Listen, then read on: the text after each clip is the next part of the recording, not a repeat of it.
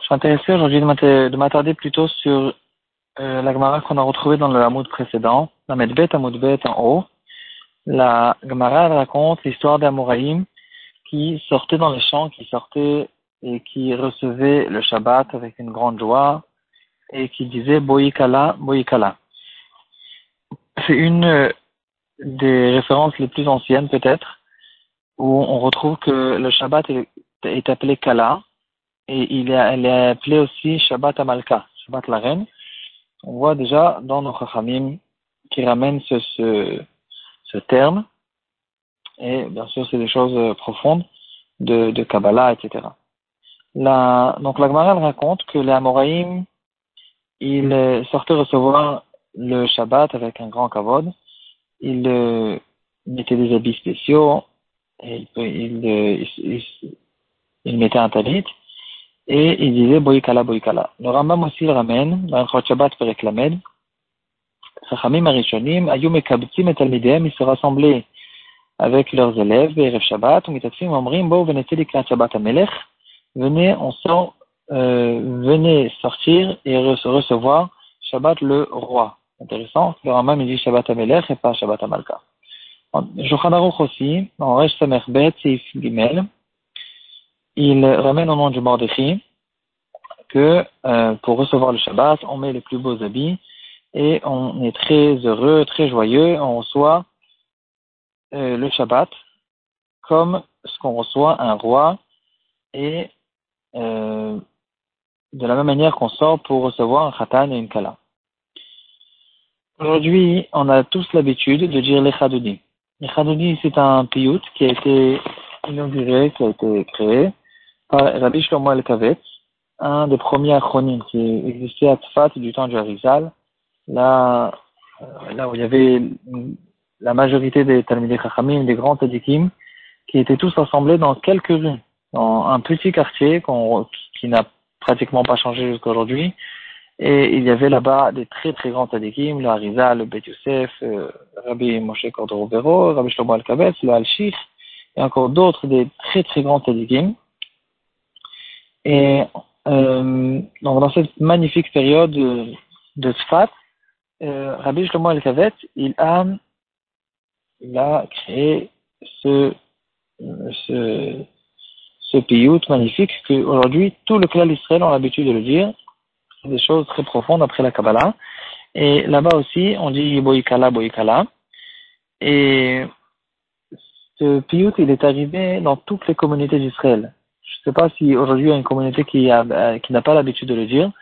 Euh, c'est très beau, c'est quelque chose d'incroyable parce que c'est en général, euh, après du Knesset Agdola, Knesset Agdola, quand tout le monde était encore assemblé, ou bien une grande partie du clan d'Israël était autour du Beth Amikdash, il y avait encore le Sanhedrin, alors, les takanot ont été faites, les tfilot ont été inaugurés par un Knesset Agdola avec des Nevi'im qui avaient parmi eux. Et on peut comprendre que c'est pour ça que ces tfilot, elles sont arrivées dans tout le clan d'Israël. C'est devenu des, des des takanot. Et à part quelques petites différences, toutes les tfilot sont les mêmes chez tout le monde. Tout le monde est revenu en Israël avec pratiquement le même sidour. Les différences, c'est vrai qu'il y a de nombreuses différences, mais quand même, dans le fond, c'est personne n'est revenu avec euh, 23 brachot dans le Shmona Israël, dans la Hamida, et toutes les brachot sont les mêmes, sont ordonnées de la même manière. Il y a des petits changements de, de langage, mais vraiment pas des choses de, de, de base, pas des, pas des, des, vrais, des vrais changements. Ici, ce période de l'Echadodi, c'est un période qui est beaucoup, beaucoup plus ancien, une date de 400 ou 500 ans, et quand même, aujourd'hui, il est arrivé même chez les Thémanim, il est arrivé chez les communautés les plus lointaines, et tout le monde a l'habitude de le dire. Le Harizal, dans le char à Kavanot, il, euh, il dit, il ramène le minag qu'on a tous de se retourner vers le Maharav pour recevoir le Shabbat. Alors il dit comme ça, tu te retournes du côté ouest, que là-bas le soleil se couche, et à ce moment-là, tu fermes tes yeux et avec une grande ferveur, et ma veira, une grande crainte, comme quelqu'un qui se trouve devant le roi, et tu dis trois fois, Boïkala, Boïkala, Boïkala, Shabbat Malketa. Le Kaf dans Siman Reshtamer Zain, c'est ce bet, Il ramène encore plus que ça au nom du Harizal. Il dit que, comme on le sait, il y a trois parties dans la Neshama. Nefesh, Ruach, Neshama. Nefesh, c'est la partie la plus basse. Au-dessus de ça, il y a Ruach. Euh, Nefesh, c'est ce que même les animaux, ils ont. Ruach, c'est Ruach Memalela, c'est la parole que il n'y a que les êtres humains qui ont. Et Neshama, c'est le Chelek Eloka que ça, c'est que les juifs qui ont. Et comme on le sait, la Neshama Etera, elle arrive pendant Shabbat, et donc il y a trois parties de la Neshama que euh, ils nous sont rajoutés, qui nous est rajouté pendant Shabbat. Et il dit que pendant qu'on dit les Chadoudi, on dit Boïkala, on reçoit la partie du Nefesh.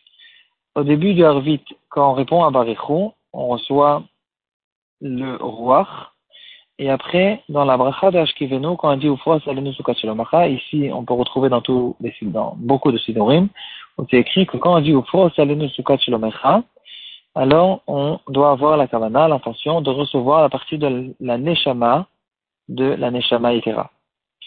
Euh, en parlant de ça, euh, il y a aussi, on peut retrouver ces trois parties-là dans les trois filotes quand on fait Tfilat Shacharit, la Tfilat de Shacharit est la responsable de nous faire entrer, de nous donner le Nefesh. La Tfilat de Mincha, c'est Keneged le roi, et la Tfilat d'Arvit, c'est la Neshama.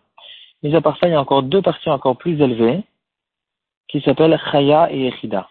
Tfilat Moussaf, elle est responsable à la Chaya, et Yechida, c'est la Tfilat de Neila qu'on fait qu'une seule fois par an, et c'est cette Tfilat qui va nous donner la Yechida.